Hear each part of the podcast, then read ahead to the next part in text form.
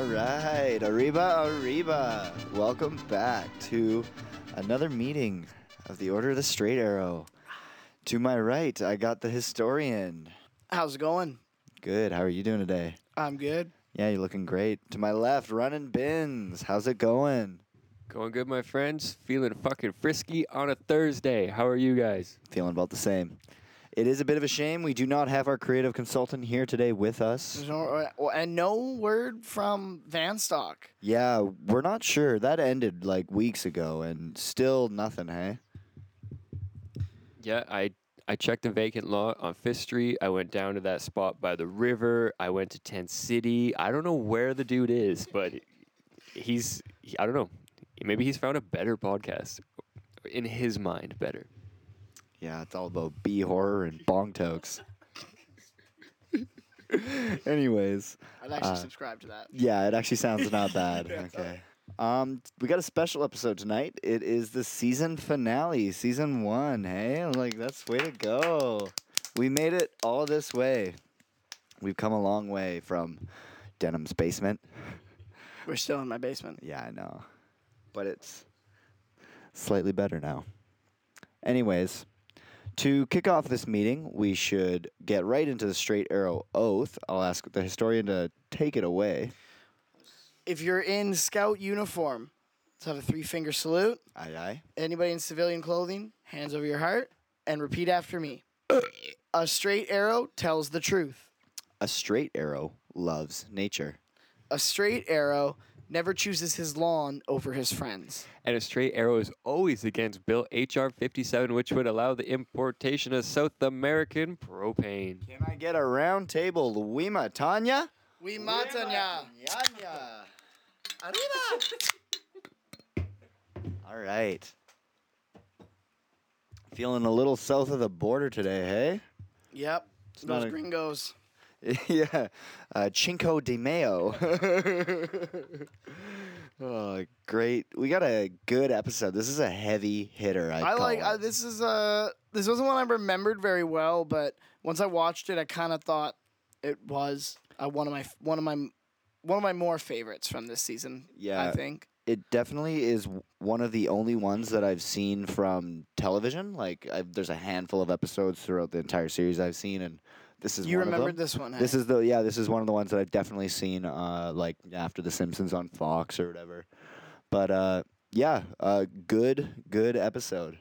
It was great. It flowed like an episode we haven't seen in season one, as far as I'm concerned. And in my memory of this episode, I do not recall it being in season one, and I think it's because it is slightly more advanced than the, some of the some of the episodes that we see in season one that kind of have lulls or annoying points. And this was just a great episode, and I think the perfect one to end season one on because we see a lot of characters develop in this episode, which we get to know and love in season two, where they really become themselves. Yeah, I definitely noticed like an extra kind of sense of comfort between the characters and their interactions with each other. Like Bobby and Joseph seemed like just really good friends already. Like I think I like seeing Bobby with Joseph. Just Yeah. Period. Kahn Junior's mentioned, but we don't see her, Connie. So, but yeah, I do actually just even touching on that. If I'm just gonna get into the episode here, is is like we said, season one, episode thirteen, King of the Ant Hill. It did originally air as the season finale on Cuatro de Mayo. oh, Cuatro Um, de Mayo. and I think that also kind of because it was not the uh, fi- the finale on airing. What do you mean? Like when it was on TV, Yes. it wasn't the season finale. This was just the Mm. last production code, and that's why it's the last one on our DVDs.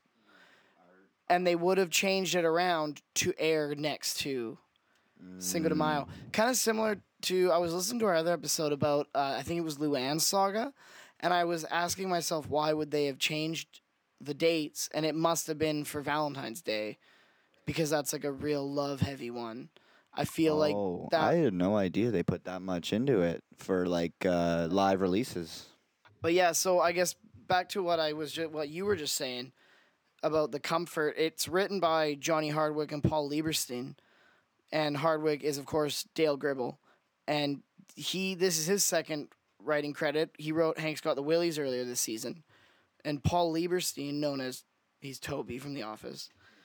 He uh, wrote Luanne's Saga earlier th- this season, and the episode was directed by Gar- Gary McCarver, who directed Square Peg earlier this season. So these are all that's they've all had their hand in before. That's, I just I feel like we are getting comfort in the writers' room, sort of, and maybe that's why I think this episode starts to flow really well. Yeah, they're really perfecting their craft and really like. There's no more introductions of characters like mainstay characters. We're not Except meeting don't anyone. forget we are meeting the fire ants. Oh right, except those little red deviled bastards.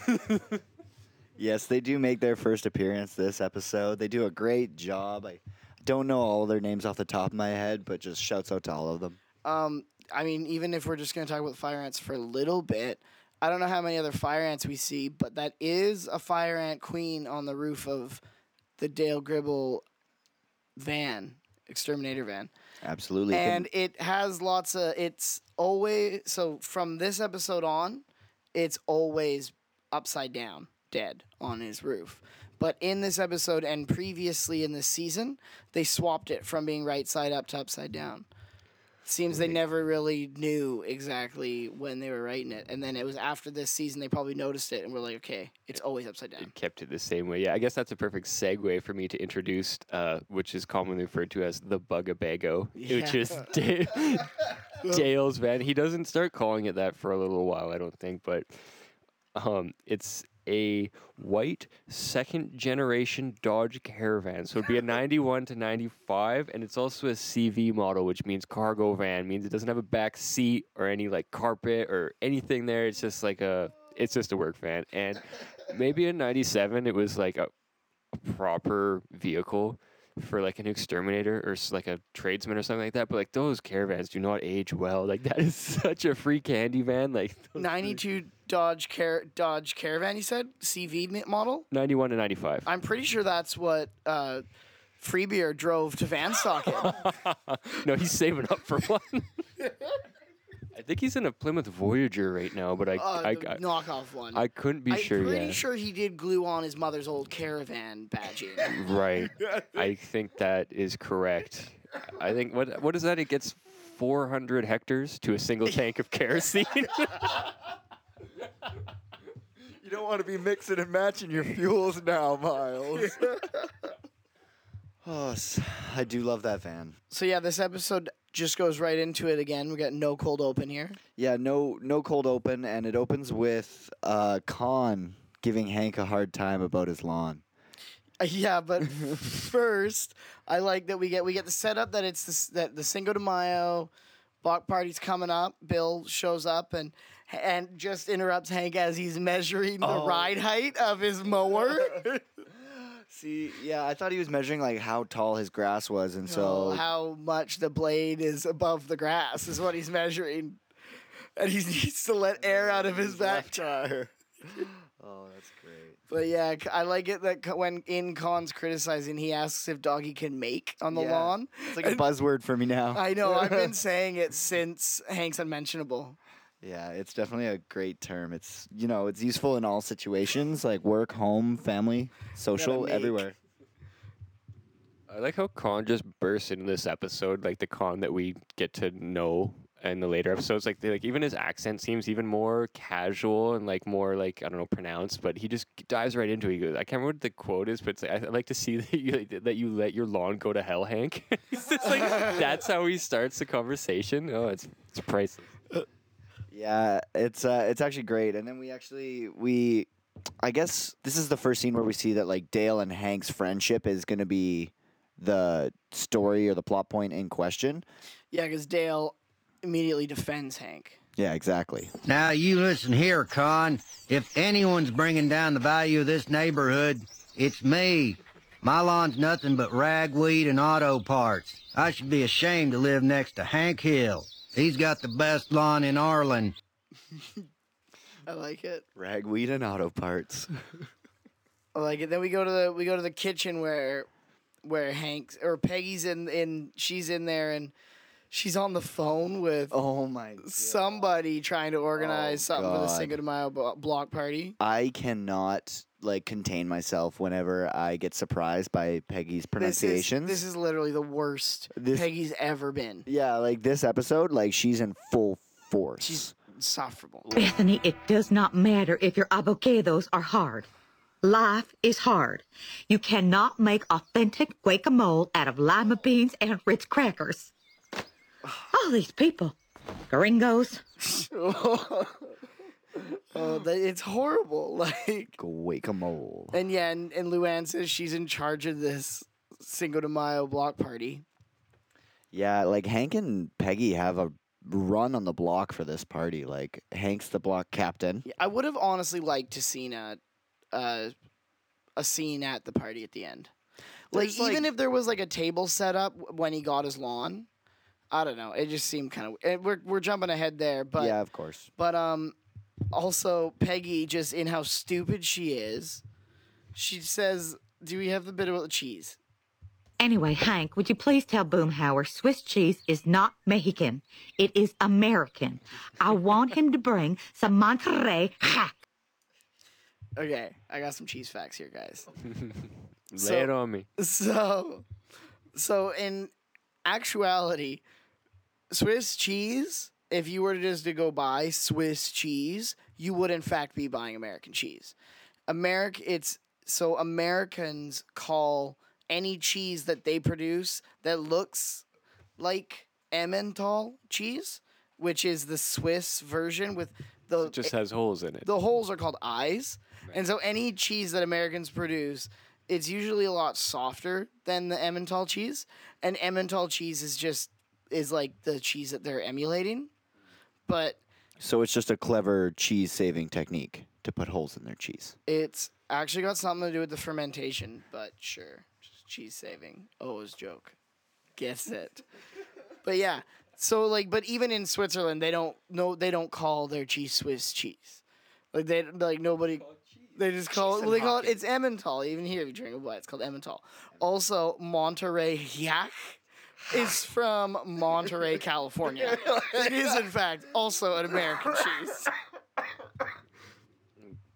Whether she wants to be or not, Peggy is all Tex and no Max. She is all Tex and no Max. She is such an idiot. This is all I have written down here. Monterey Jack is an American cheese. She's the worst. but I mean, to quote Hank Hill, nobody makes cheese like the Americans, right? I mean, he's probably right, but um, but she does kind of have one wise thing to end this scene on, and that's about Yeah. Dale's chemicals most likely being the culprit for his shitty lawn. So yeah, Hank kind of takes notice of his lawn, how it's a little bit off colored, and he goes out and he talks to Dale about it. And he says that, oh, I think I want to like skip my lawn treatment this week because I guess he gets it every two weeks. For It costs him two bucks. but Dale's uh, he's in tough. He lost another customer. I lost another client. Thinks I use too much chemicals. I say Sara Lee uses more chemicals than I do. Now, do you guys know what he's talking about there? Sara Lee is like a bread making company. And I guess the Environmental Working Group released a list of like 500 products that are in like everyday, like grocery stores or like restaurants that people sell that are like food. And it's got the same uh, chemical that is in like runner soles and yoga mats. I can't pronounce it. I don't want to try, but I'm to take a stab. Uh, azotocarbamide? Azodicarbonate. Azucar. Azotocarbonamide. Azatocarbamide. Yeah, so that one, uh, it's basically like the stuff that makes your rubber soles like puffy and like squish and go back. So like you know when you like have like a Subway sandwich bun, squish it and it, and it puffs back. That's like the chemical that makes that happen. So like Subway and other um, like companies have like decided like oh like McDonald's and Wendy's they're all like oh we're not gonna use it anymore. But Sara Lee was just like fuck it, and they just kept using it. and so like Are they good you- buns? they're like bagels, buns. Like yeah, it's like it's like the Wonder Bread of I guess I guess you know bagels and shit. Oh, they don't have one. It's just like the American Wonder Bread. Um, yeah, because I haven't seen it in any Canadian stores. Uh, I'll show you a couple pictures. It's just like regular hot dog bun, They must have hamburger Wonder kind. Bread down there. Oh, I'm. Oh yeah, no doubt. It's but I just, Hostess, right? Yeah, they got it. but I just refer to it as because like Wonder Bread's kind of like the what I think of as like the whitest, most chemically based. It's the most basic bread. It's like Sara Lee knows who they are. Sara Lee knows their products don't have any integrity to begin with. If, the, Yeah. if the general like consumer population is gonna eat their like bleached white products, they Yeah. don't care if they're gonna know what the chemical is called. Yeah, it's uh, it was Sara Lee, Pillsbury, and Wonder were the three companies that still were just like fuck. fuck yeah, it. we okay, don't give I a believe shit. it. Wonder Bread. Yeah. Wonder Bread, uh, like hamburger buns, sometimes don't go bad for like a couple days. It's amazing. Yeah, no, it's fucked. it's like, you know, when you're like, oh man, I had a barbecue like four days ago and I'm going to have another burger, those buns are always toasted. And you're always just like, you, and then I go back to it and it's like, no, you, you can still have these buns. And you're like, I know I shouldn't, but I'm going to go for it. Oh, it's like you, I don't know if you remember now. It was probably like ten years ago now, but we did like a McDonald's run, and there was like some left over that we didn't want. Maybe it was like the next morning. I can't remember, but I definitely left a junior chicken in Little Pond's garage, up in the rafters, and we found it like two years later, and it was like did not age not- a day. They look the oh. exact same. They just get rock hard. Yeah. Okay. Moving on. Dale lost a customer, and he's in he's in tough for some money. He's going to lose another customer here today. Yeah. yeah. I love it. So he so he offers Hank a a quick little deal. Come on, I need to make up the income. I'll do it for free. I guess Hank really can't pass up a two dollar discount for his lawn spraying, and I guess Dale was gonna go the uh, extra mile and spray for fire ants this week, which is kind of uh, the special guest star of the episode. It's ominous. Yes, it is, and uh, that's when I believe Dale points us to his beautiful bugga. What do you? The buggabago. And he uh, he talks about the queen and fucking Bill is so dumb. Like She can lay a million eggs in a 24 hour period. Wow. That's more than a human woman does in a lifetime. Yep. I'm pretty sure that's like the only line I remember him speaking this episode. No, like he had lots. does he? Yeah. Oh, hey, yeah, he talks about the sausage too. Yeah, but that, that's bit. the only one that sticks out. Yeah. Yeah, you're right. He is pretty He fucking introed. stupid. He was. He spoke before anybody else. This episode. Oh yeah, I guess so. He he was early on. Good for you, Bill. Asserting yourself. So the boys talk about fire ants for a little bit, and then Dale, of course, has to bring up another one of his goddamn conspiracies. Well, yeah, because they they can climb all over you and I'll bite. He's worried about dying from them. yeah, or getting killed by them. getting bit all at once is the line that they say, and like that's stuck in my head because I want to bring it up again later. But Hank and Dale, like they they have a little argument because Hank says no, they don't bite you all at once. Like half are on defense, like whatever that means. Like, but uh, like Boomhauer uh, and Bill agree with Hank because Hank knows what he's talking about. And Dale is starting to get frustrated with the guys because they're not believing him. He dedicated his whole life to, life to this. He even read a book on anthropods. Like, These fire ants are well organized, highly trained insects. They'll swarm all over you and sting you all at once without warning on a single command. It's how they killed L. Ron Hubbard. But first of all, I just like to think or say that it was quite funny that they just like how much they trust Hank's word because he's just vaguely generalizing like a predatory species. Like, well, half of them are on defense. Like, it's not football. like, they are insects. They have one thing on their mind, and it's like sugar water. like, that's it. That is how L. Ron Hubbard died, though. No, it's not. I'm pretty sure it is. If you're unfamiliar with who Elrond Hubbard is, his name's not Elrond, like the great elven king of Lord of the Rings, like I thought. not to be confused. It is uh, was it Lafayette? Is- Lafayette. yeah, Laf- Lafayette. Yeah. Um, and then his middle name is Ron, and his last name is Hubbard, so abbreviated LRH mm, on occasion. LRH. Yeah, he started as an author. He actually has the Guinness Book of World Records for most uh, published works. I think it's like over like thirteen hundred. Like it's an insane amount. Works of fiction. Yeah, dude's off his shit. But, um, basically, Battlefield Earth sucks. yeah. Uh, basically what he's best known for is he founded the Church of Scientology. Um, he's worth, or he was worth, I guess he's his net worth. His family is worth like an insane amount of money. He was like 600 million or more. And I don't have a ton on him. I know he has a great grandson who's uh, fairly well known. I didn't recognize his name. His name's Jamie DeWolf. I don't know if you guys know who that is, but he's a film director. He's a writer. He started out as like a slam poet, um, doing those sorts of things. And he's also uh, commonly ranked as the top 10 uh, biggest uh, reasons why Scientology isn't growing because he's like completely against it, like hates his great A lot grandfather's of the family of like high ups in Scientology are just vehemently against. yeah, it. like he just like he can't stand it. He went to quote it as the world's greatest pyramid scheme. it's That's- disgusting. Yeah, Scientology is disgusting. So um, L. Ron Hubbard at the later stages of his life was in and out of hiding a lot. Like there was people like trying Well, to the sue him. IRS wanted kill it. him. Yeah, like he was so he was hiding out on this ranch in California. So like it is kind of foggy how he did end up dying, but he had chronic pancreatitis and he had a stroke one week before he died. So like his he, like he was pretty old and his health was very deteriorating. I mean, there's a million theories of how he actually died, and I guess that's where Hank or sorry Dale gathered his fire and one from. Like wherever there's smoke and cloud, Dale is just all over it. Like, if, it if it can be something else, it's something else for Dale. He's always on the other side of it. But yeah, Elron was a weird guy. I watched some documentaries on him, and he. Was it uh, going clear?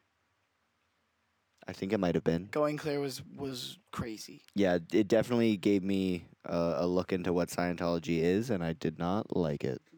Mm, it's gross. Basically, convincing people through your fucking stories that you're a god, and they're gods, and you stay with me, and you'll be a god, and It's silly. He's yeah. Anyways, moving on from that terrible, terrible. He's not even bad as David Miscavige because that guy's worse. Give me the uh, cliff notes. He's just he's now the head of Scientology.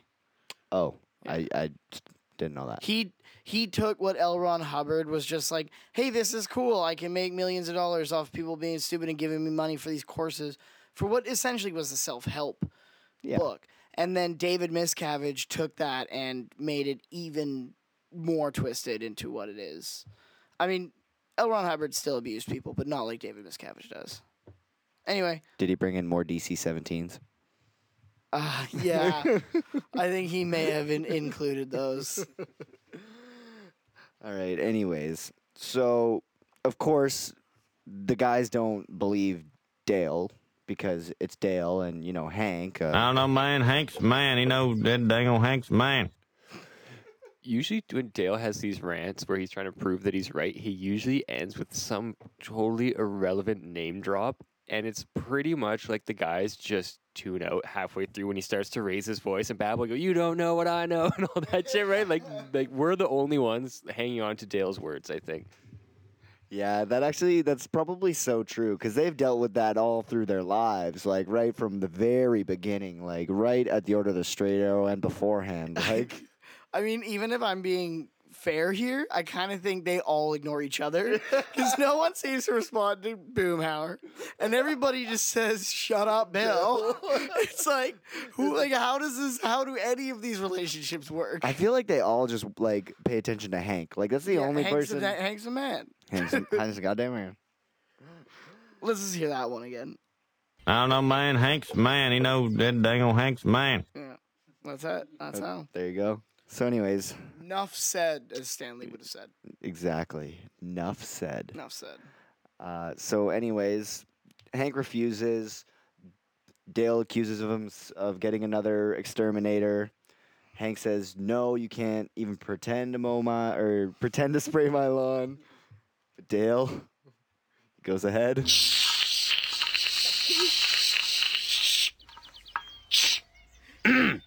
All done, Hank. Just keep the dog in the house for an hour. Oh, fuck. so good. I like it. Then Hank drives to the lawn care store. Oh yeah. And he's just got Ladybird and Bobby just rolling around in the box. I don't even know why he brought them. I don't. Th- you don't see them. I think they stay in the box. Yeah, I thought it was funny that Ladybird is securely fastened by her leash to the truck, and Bobby is like rolling around the box, and he even like glances up because Hank's like getting like like forgetting about his driving because he's talking to Peggy so much, and he like takes a corner into the into the nursery. Um, and Bobby actually like glances over his shoulder, like, "What the hell is going on?" It's like, Yeah, it's like the total irony of like the dog being able to sit still and fine, and the human like crawling around because you know that dogs can't stand up in moving vehicles. That's just like a thing. Bobby's the dog. He treats them both worse than his lawn. I Yeah. think there's a third seat inside the truck. Well, I mean, like, did you not? Yeah. Did you not catch Hank's line earlier in the episode? Damn, I've poured my whole life into this lawn. My heart, my soul, the tender feelings I've held back from my family. He really, they really do hammer that home. Oh yeah, they do. They do. They They play I on think it. like immediately after that is this scene, isn't it? Or Um, no, immediately after that is when. Uh, oh, that's when they go inside. That's when they go inside, and Peggy's ordering the. Okay, stop talking about Peggy. Okay. but Hank does see the Raleigh St. Augustine grass. Yeah, that's some fucking handsome grass. I, I looked it up, just a little couple facts. It's found in, you know, mostly like tropical rainforest climate, Caribbean, Mediterranean. Uh, it's often seen in lagoons, marshes. It's like a really thick, lush, obviously like Luanne and everybody has shown to us how lush and thick it is, but it like overgrows weeds and everything, so it's like so thick that it just overpowers them. So yeah, it's like really high quality. How much grass. is that a square foot? So apparently at the Arlen Nursery, it's a buck twenty-five a square foot, and I did a little research into the average size lawn. Apparently, they're ten thousand square feet. I don't think that's true. I think that's a little big. So let's say Hank's lawn is five thousand square feet. That means that Hank spent on his fucking lawn six thousand two hundred and fifty dollars. Ah, but I mean, it's worth it for the best lawn in Ireland. the second best lawn. Oh, It- I'm looking at a picture of it. it is. I I was It looks like it's here. I mean, we are a tr- we are a rainforest climate. I Is don't- that what it needed? I don't think it is here because when I was reading like the same descriptions of it, it instantly brought me back to the grass that was all over Mexico when I was there. Like super, it's like it, the blades are so thick they're like like the size of French fries. Yeah, it says most of the locations, like specific ones, are uh, like United States, mainly Texas, Mexico, Central and South America. There's some cultivation in California and Hawaii, and uh, many Pacific Islands in New Zealand. But yeah, I don't think we have it up in the Great White North. Well, then then we have a, s- it looks smaller. Than, that just picture just sort of looks. Well, keep in mind like St. Augustine is the like broad term of like 200 species of grass. The one that Hank got is the Raleigh one in particular. Uh, which is just a strain of St. Augustine, and it was released in 1980, and it's tolerant of cold, but susceptible to insects and disease. So I'm sure that's why they featured it out of all the other ones. And I looked Ah, up I the see. prices, and it was only I think a five cents diff- five cent difference than what Arlen Nursery was selling it for in '97, as of today's prices. So it's gone down. It's that goddamn internet. But I like that when Peggy tries to talk him out of this, he asks her how she'd like to be married to Bill. oh yeah. A man who can't keep up a lawn is either inept or stupid. Without my lawn, I am Bill. Do you want to be married to Bill? no. Another touch on I the Peggy Bill storyline. It it is reoccurring more times than I can say coincidence. And that's all I have to say about that. Yeah. But the lawn is now installed. Mhm. Luanne gets a nice little roll around in it. Did you have something to say about that? No, I could just um, add on to what you're saying. I thought it was interesting in this episode because it was such a quality episode. There was no lulls in it. Usually, when there's these little construction projects, there's always like a minute long montage of the guys like digging it up, putting the new grass in, but all we see is Hank laying in the final piece of Yeah. sod on his new lawn. So they were definitely cutting some some scenes out. I think. And I kind of really like it when like movies, TV, any sort of film does that where they're like, oh, okay, there's all this talk about what's going to happen. And instead of showing like, oh, it happens, it goes like right to, okay, it's over. And now we have to deal with what happens next. Well, yeah. I mean, this isn't about. Um, The lawn. It's not about getting a new it's lawn. It's not about getting a new lawn. Yeah. It's about Dale and Hank. Dale and Hank. Exactly. Yeah, so I, I liked that they skipped it. Yeah, And, I yeah, think I thought it was yeah, well it definitely it it just is like this episode has something to say and knows what it needs to say. I actually did watch the deleted scenes, and there's only one. no, of that's Bill not reading? true. There was like one or I think there was one, and the others were like animatics, so like not like cut pretty early, and they were mostly just like extended scenes. Um, and none of them included anything to do with the Marty or uh, Cinco de Mayo party, which I looked for, and also none were involved in the construction of the lawn. Was it just more Hank and the boys, like So Hank and was- Dale, more Dale? I'll get to one of them later. One of them that I thought was pretty good was uh, I don't even remember exactly what it was, but there's a running joke throughout the episode that like you kind of don't get because they don't uh, Show enough of the scenes. they don't show enough of the scenes, but like one is Hank says like it's Uno de Mayo. I'm not gonna have that until Cuatro de Mayo.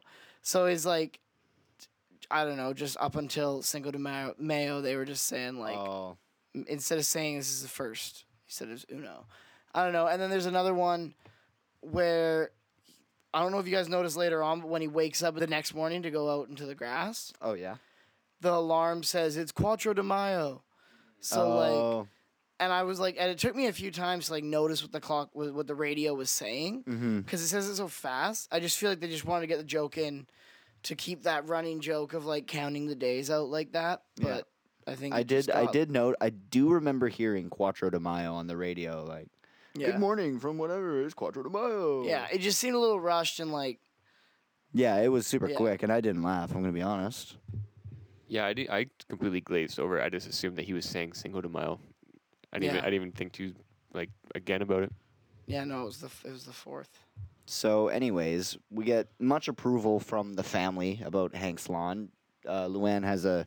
Luanne I don't want to especially. say. I don't want to say uncomfortably long, but a pretty long scene of her l- rolling in that grass. Oh, it's very uncomfortable if you watch the uh, commentary, because it's just like the characters as the or sorry the yeah. actors Oh, as the they characters. they do that again. And it, yeah, and it, but this one was like Johnny Hardwick, so it was Dale and Bill, oh which is no. Stephen Were they being Stephen Root and, and Johnny Hardwick, but they were in character. I wanted, I thought it was gonna be good. I thought You're gonna mat the blades. I thought Hardwick was I thought Hardwick was gonna have some interesting things to say about writing it, but instead it was mostly just Bill or Stephen Root just like droning on and not like Hardwick would be like, Oh, let's watch the episode, kinda like in Dale's voice. And then Bill would be like, Oh man, look at Luanne.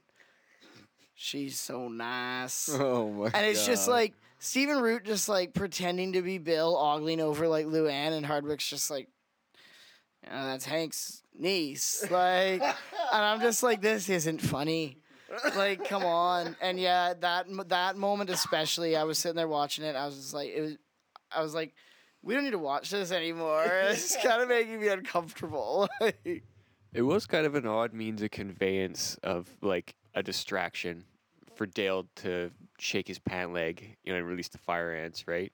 Like I, they, like they easily just could have had Bill and Boomhauer just show up or Ladybird or do something like that, right? Because it was, it was kind of strange.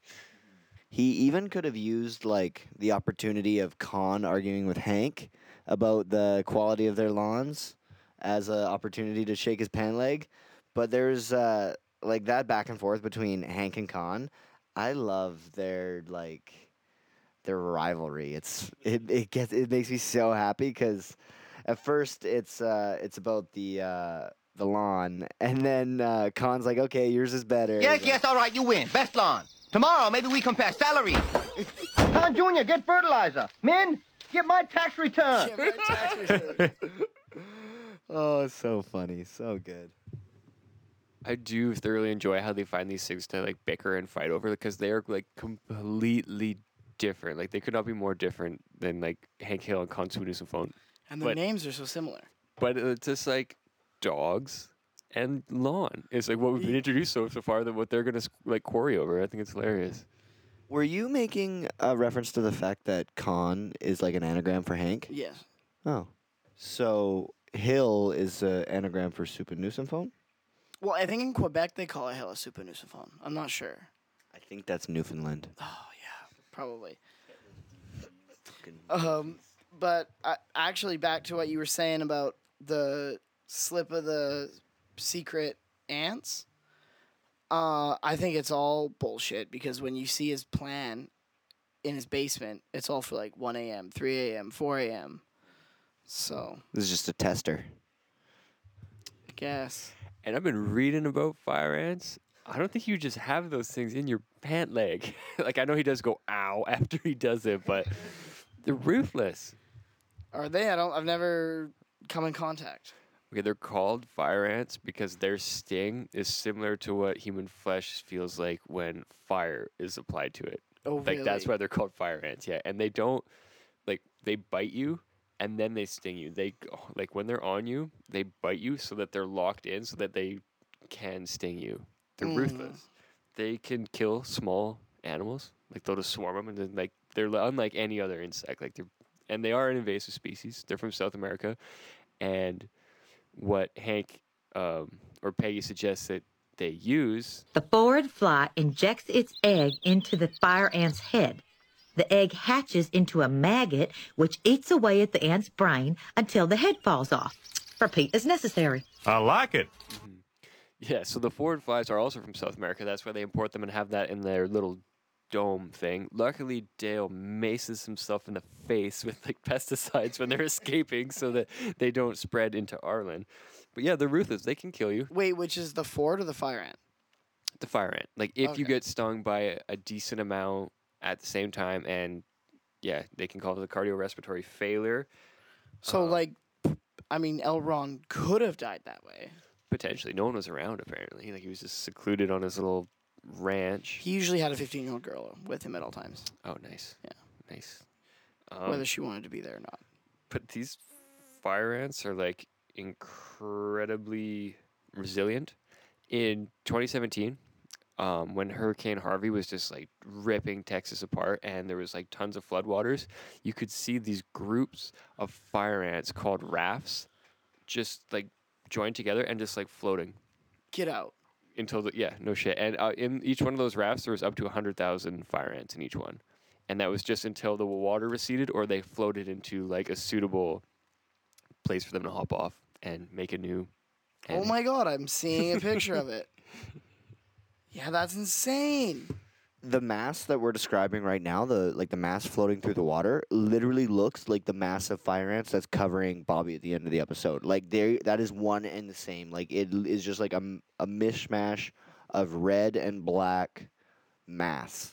can you imagine seeing that like bad enough you're in the middle of a hurricane and like you're sh- like everything's just getting destroyed and then you just look down your street that's completely flooded like a river and there's just an island like these masses Just look like nope.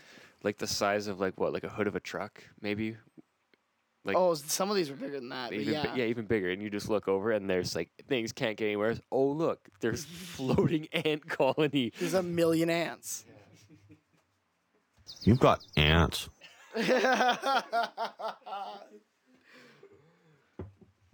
So these ants, they're pretty terrible. I just want to go back to the phorid fly. Like everything Peggy was saying is absolutely true.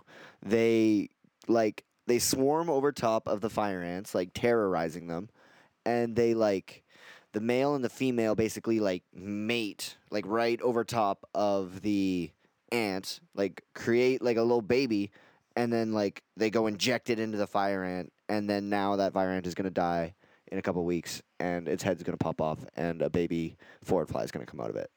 Like, and we watched a video of it just before. It's before. intense. Very intense, like a horror scene out of a movie. Like, I knowing what these fire ants can do, I no longer feel bad for them.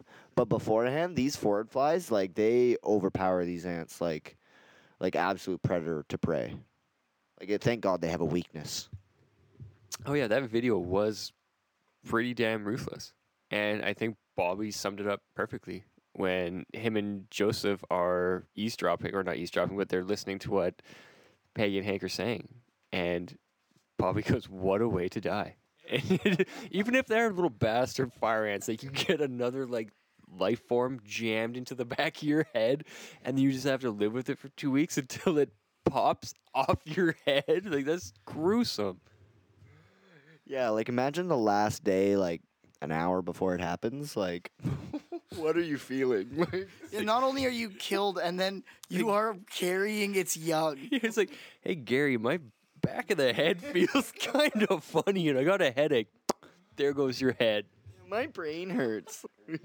So, Bobby gets pretty infatuated with the fire ants. He likes the look of the queen as it reminds him of himself. Yeah, And I like the big white one.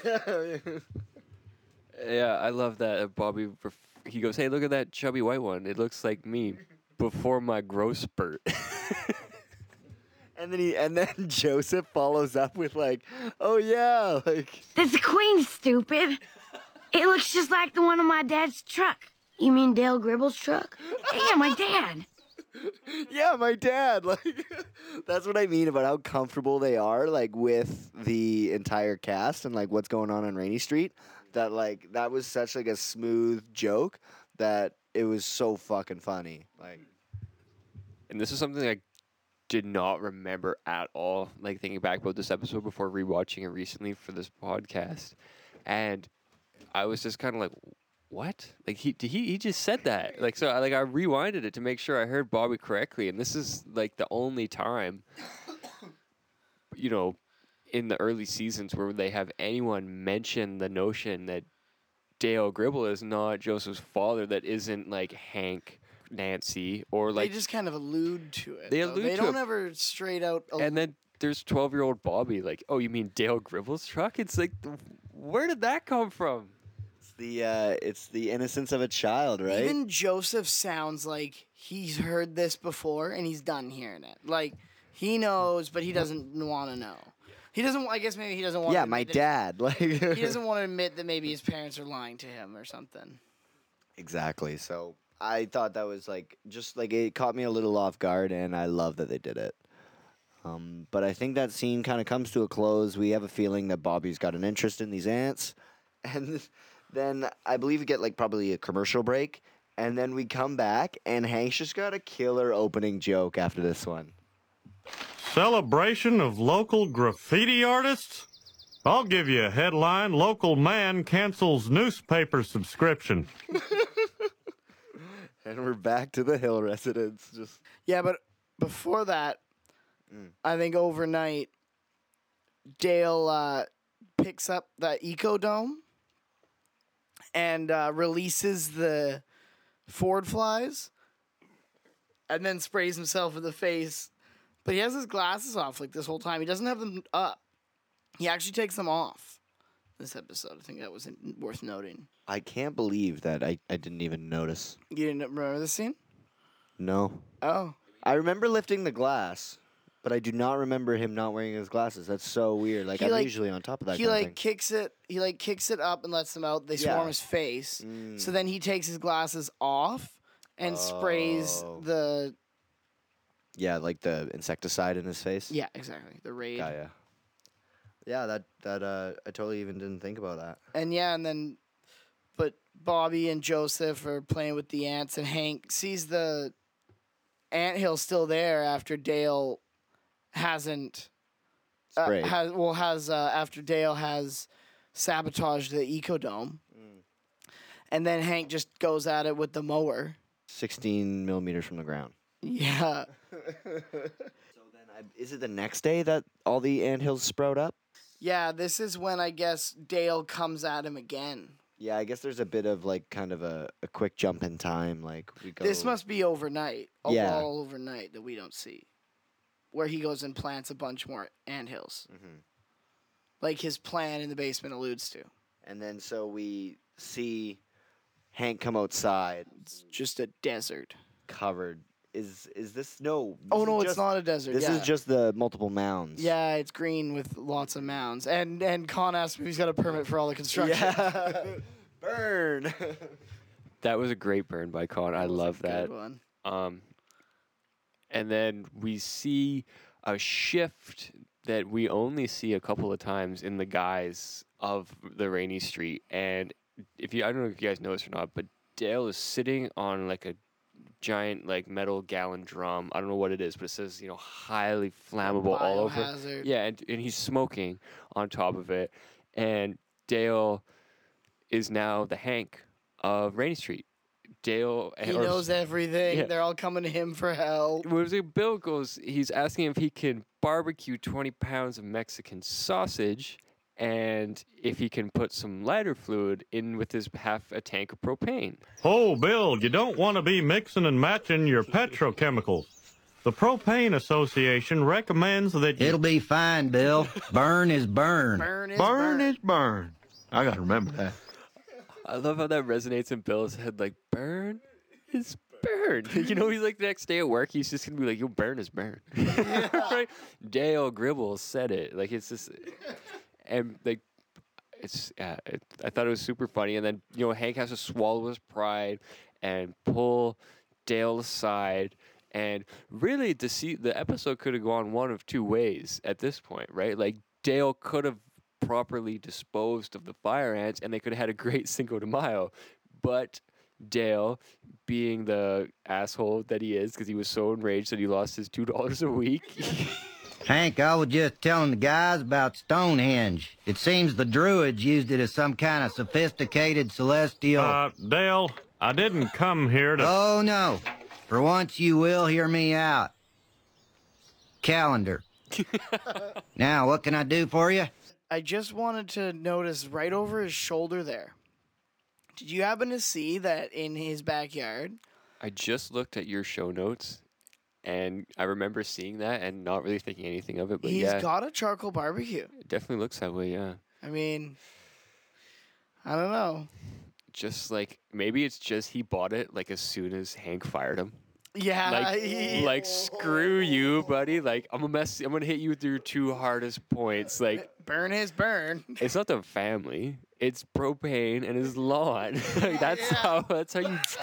Yeah, that's how you get to Hank. So yeah, that very well did look like a charcoal barbecue.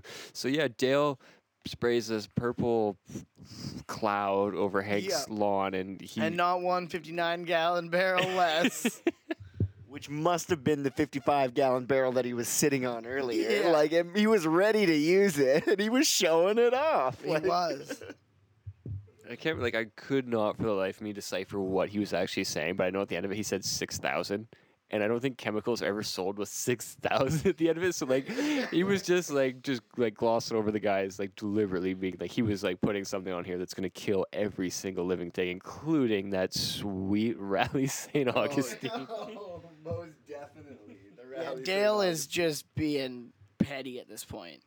And while this is going on, Bobby is becoming increasingly more obsessed and under the control of that queen fire ant that's living in his bedroom in like a you know like a gumball machine looking type jar. Oh yeah, and like he starts with just him changing the radio from something. Yeah, he had his rock and roll on. Yeah, and I I loved it. it. This is this is the next morning now. Hank has woken up and his lawn is no more. It is just sandy looking dirt. just become yeah. Now Eh. it's.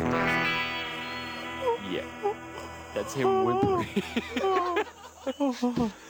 so Peggy and Luanne are in the kitchen. Um, Peggy, of course, is using all this broken Spanish to describe simple words like sugar. Azuke. But I love what Luanne asks. Do you have that? Aunt Peggy, Buckley wants to bring his 38 to shoot off at the block party, but Uncle Hank said nothing bigger than a 22. That is that's probably my favorite line in the whole episode. That's that's perfect. And while while Peggy and Luanne are having this conversation, we can see in the background Bobby sneaking through the kitchen and just starts eating like ten spoonfuls of sugar. Azuke. yes, of. I don't even know if that's actually like I don't think it is. I was I was gonna look it up, but I was like, no, it's I too annoying. like, nah, it's too annoying.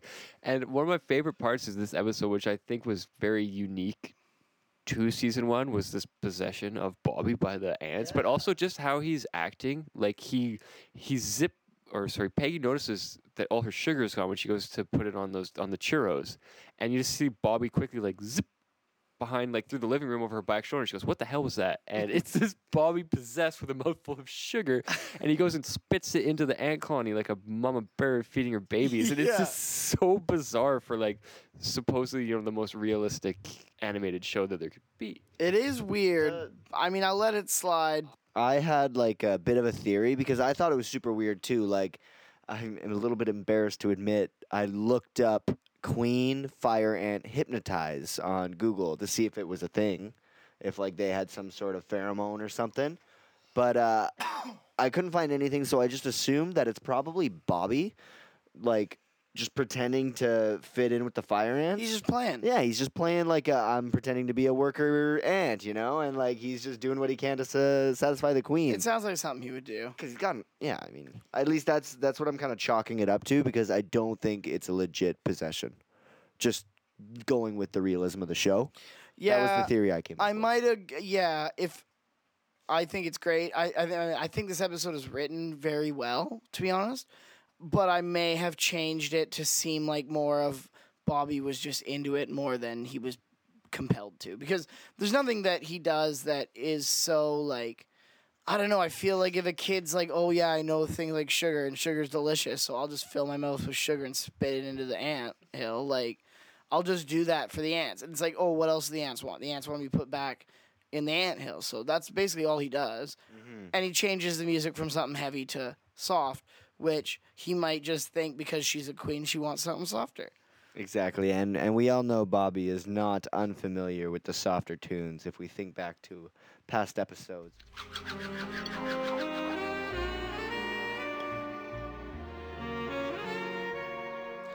So yeah, Hank's out in that lawn chair, and it's just depressing. He's like, he's basically just giving up. What's he say he's gonna get? Mulch, bark oh, mulch, Oh yeah. wood yeah, chips wood and chips and gravel. You don't mean that. oh, it's funny. She's worried she might have to get married to Bill.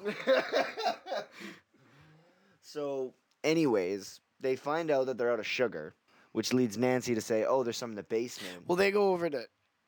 Now they're over at at the Gribbles. oh, yeah. I think yes. she goes there to do more cooking, Yeah, well, yeah, they it's or maybe she goes there because they're out of sugar. I don't know, but they're out of sugar too there. and they So talk. that a- means that Bobby's just in Joseph's house, fucking stealing their sugar. Also, I feel like that's pretty.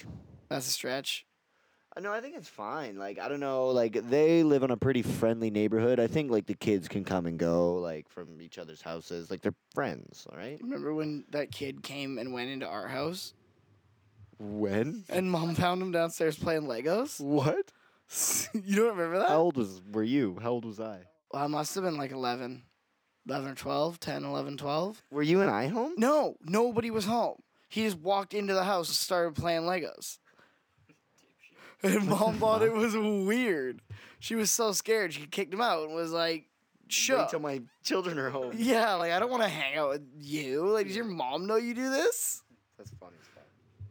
And that is weird. And my theory of why that Nancy is out of sugar is because Dale, we find out in the next scene, as Peggy walks down the stairs into Dale's basement, and she doesn't actually find any sugar down there, and there's no sugar upstairs, but she does find Dale's ant like farm that he's got going on. And the diorama of all the plan. But And to get a very Silence of the Lambs scene. yeah, did you guys notice what was on Dale's shelf? Oh, um, the bags of, like, fertilizer? It was bags of arsenic Arsenic. beside bags of Mrs. Dash. Oh, really?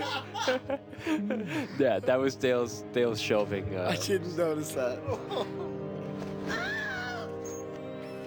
This is Peggy finding the uh, miniature lawn and finally Hey, realizing. Peggy. How could you do it? How could you plant fire ants on our lawn? Uh, I'm denying that. That's my position. I love that. But yeah, so Peggy f- has found out, so she runs over immediately to tell Hank about this. Oh, At the same time that Bobby has now released the queen ant it back into a ant hill. it's all coming to a boil. It is all coming to a boil here. I really liked how Bobby is like basically pretending to listen to the bowl of ants, and before he releases them, he goes, "No, I cannot allow you to leave the safety of the bowl. And then there's like a brief pause, and he's like, "Sorry, my queen, I spoke out of line." and the next scene, he's dumping his ants into the already existing one of the ant hills in the alley. So good. Bobby is the best character. Um, but so right, so then we get Hank goes from his muddy desert lawn, singing lawn chair when he sees Dale after he finds out about his plan, and then rushes after him. Now, in the animatics for this and the deleted scenes, there's actually an extended scene where Hank hops out of the chair, gets his feet stuck into the mud, and then runs and his shoes come off and then he gets stuck in the mud again and then he runs and his socks come off and then he keeps running and Kahn sees him and says stupid hillbillies wear no shoes again and then if you notice during the fight only very briefly under when Dale crawls under the van you can see Hank's feet and they're bare with mud going up his jeans like he had so they kept that in so if he just goes from like sitting in the muck to having no shoes, Barefoot and dirty. dirty, uh, yeah. So I didn't notice it until I saw that, but I just thought it was a little fun, I guess. You shouldn't have fired me. You know what I'm like. I'm capable of any crazy thing. But my lawn, Dale, you don't mess with a man's lawn. I had no choice. I tried planting the ants in your driveway, but they didn't take. They couldn't bite through cement. They're weak, like me. It's a good fight scene. One of the better ones I've seen. Yeah, it's it, it was it's good, and then we get Bobby coming up looking like a raft of fire. Oh my god, yeah. Like a Hurricane Harvey victim. He's releasing the ants, and he starts like doing like some speech about like I'll never forget you. Like please tell your people about me. And the ants oh, are like filing into the ants nest, and they all just like zip turn around and just swarm on him. I don't know if they were insulted by Bobby. Oh, I got the impression that the that the it was retaliation from the ones living there. Oh, like they went and told the other ones what that they no, were in like the new queen was in town, and they were like, "Fuck this new queen and her giant ant," Mm. and then they swarmed the giant ant who was Bobby. Oh, I see. That was my impression. Yeah, could be. And Because I don't think there can be more than queen, one queen, can there? I think there actually can be. There actually can't. be. I didn't write it down, but I think reading something that they can the fire ants are the only ones Oh, that can converge, but I also don't know that for sure. So you could be right. I'm not gonna get into that was just my first instinct. Yeah. That was So my first instinct. anyway, the fight like Hank is about to murder Dale here, and Bobby speaks up, and they look over, and that's the one scene I remember from that episode that always stuck in my head. Just like watching it, like w- as it aired, being like, "Oh no!" Like that sucks. Like that's That like the worst thing. Like nobody likes bugs. Nobody wants to be covered in bugs, let alone like ten thousand stinging fire ants that could potentially kill you.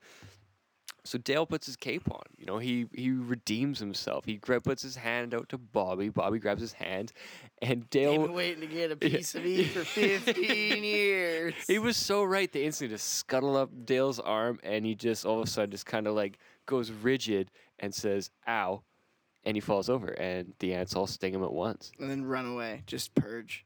And something I noticed was just like I don't not exactly sure what it means, but it's just something that I noticed. You know how earlier when it was like the struggle of power on Rainey Street from Dale and Hank, where like Hank used to be the guy who knew it all and they all trusted Hank, and then Dale became the guy.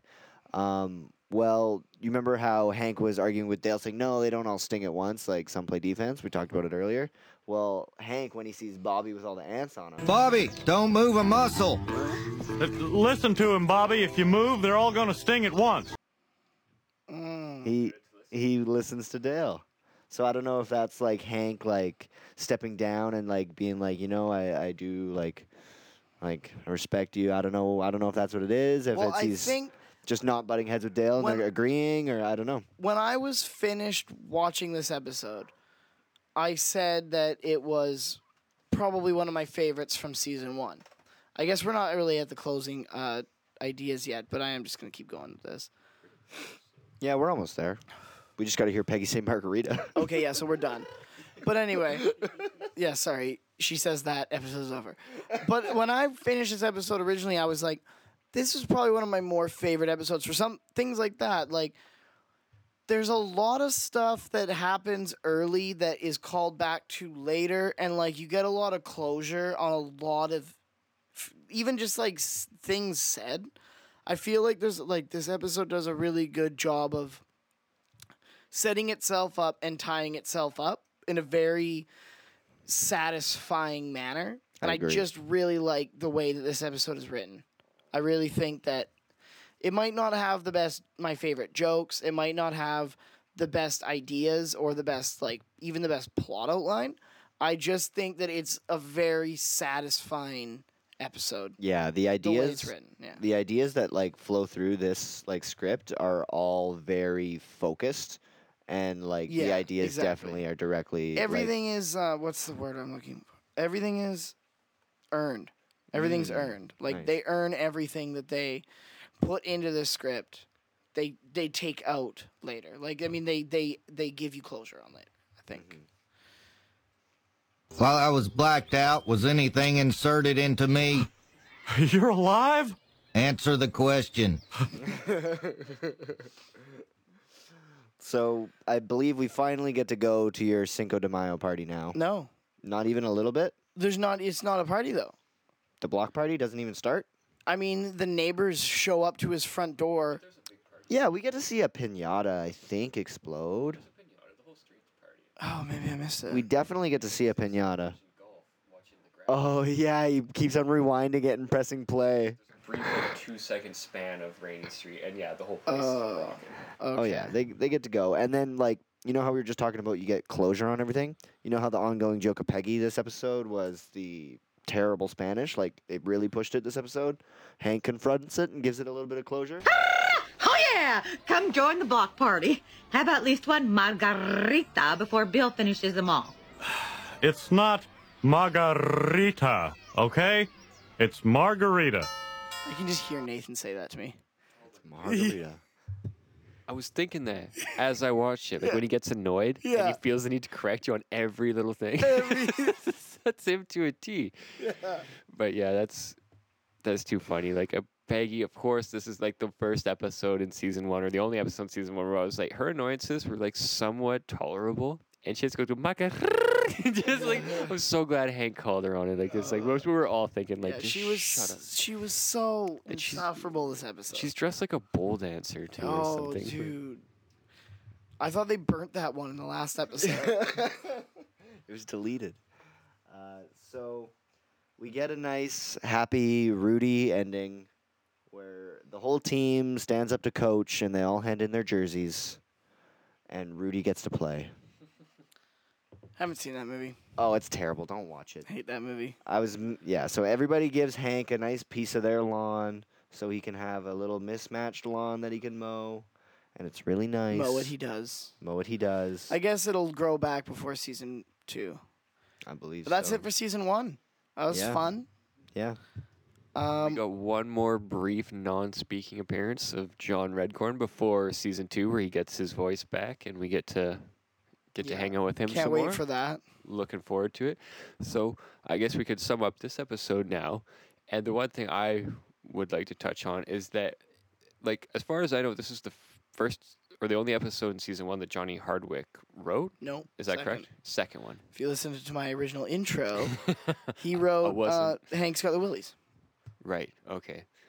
But this one, um, if like I remember watching the the documentary in the King like the first season DVDs, like the making King of the Hill and Johnny Hardwick. I think he says like originally that he was applying for a role of someone else, and then he read on the, the character of Dale and was like, yeah, like this guy suits me. Like I wanted I want to voice this guy. So I think that's why this was such a good episode. Not like I mean for the show itself, but especially for Dale because I think he really drove the character of Dale right to become who he was. Like it wasn't just him reading on wrote on paper. It was like his antics and his like his voice and his conspiracy theories. And he even quotes and saying that I was into that stuff too at the time. That's why he latched on to the character of Dale. Well, if you do recall, so they did the first six episodes before they were picked up. So they had a pretty good idea after those first six, and then the then the writers' room got back together, mm. and that's when he wrote when he got together with Paul Lieberstein and wrote this episode. Right. So this was their like s- s- part two of season one. Okay. This was their project. So yeah, like you can see how he's just like, oh, in s- the first six episodes, I see, I what now I know what I want to do with this character. And I Mhm. think this is what he's pulled up. Also, they they really leaned into that. Like I know you watched that Barenaked Ladies music video, and I feel like there's a couple scenes in that music video that are seem to all be about uh, his paranoia. Paranoia. It's a good song. Can we end on it? no, not again. uh, but since we're talking about Johnny Hardwick uh, and Dale, um, I just want to talk about like the climax of this episode being the fight of Hank and Dale.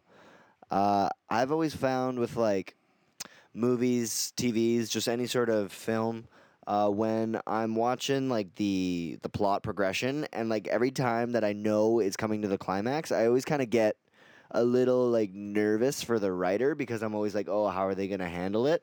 Because I know it's the most difficult part of like writing is like how do you do like kind of a believable climax that's interesting and also like entertaining and blah blah blah.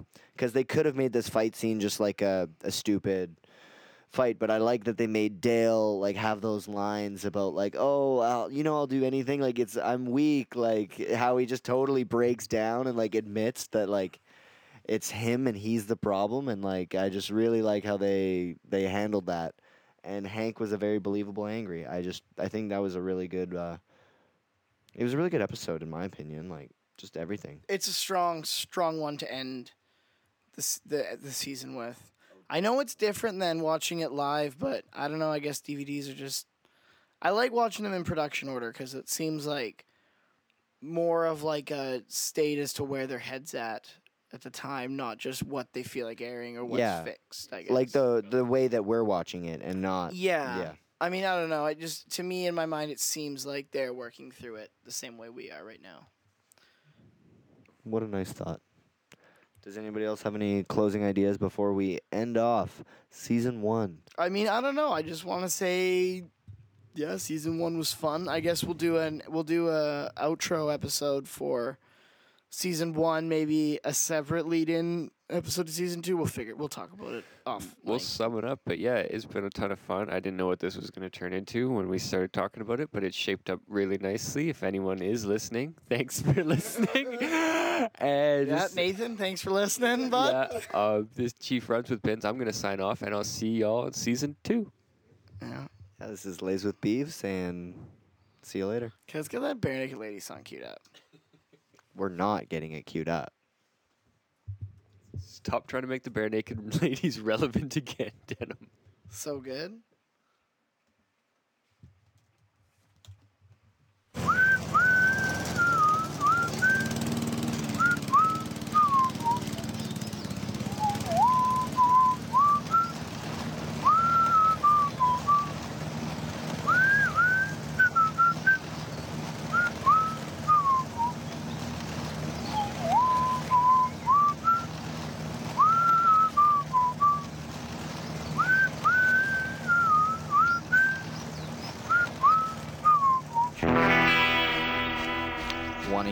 To Order of the Straight Arrow? Join the conversation on Twitter. At Utsakothpod or follow us on Instagram. At Utsakothpod. Or look for us on Facebook at Order of the Straight Arrow, a King of the Hill podcast. Catch new episodes every Sunday night. Please share this podcast with your friends and feel free to contact us by email at utsakothpod at gmail.com. Please, no hate mail. Hey, what you crying for, boy? It's a good show. This is a damn good show. The views and opinions expressed in this podcast are our own and in no way reflect the views and opinions of Mike Judge, Greg Daniels, or Fox Studios. The external audio used in this podcast is not owned by the Order of the Straight Arrow or its affiliates and is presented in good faith to its copyright owners. Please don't sue us.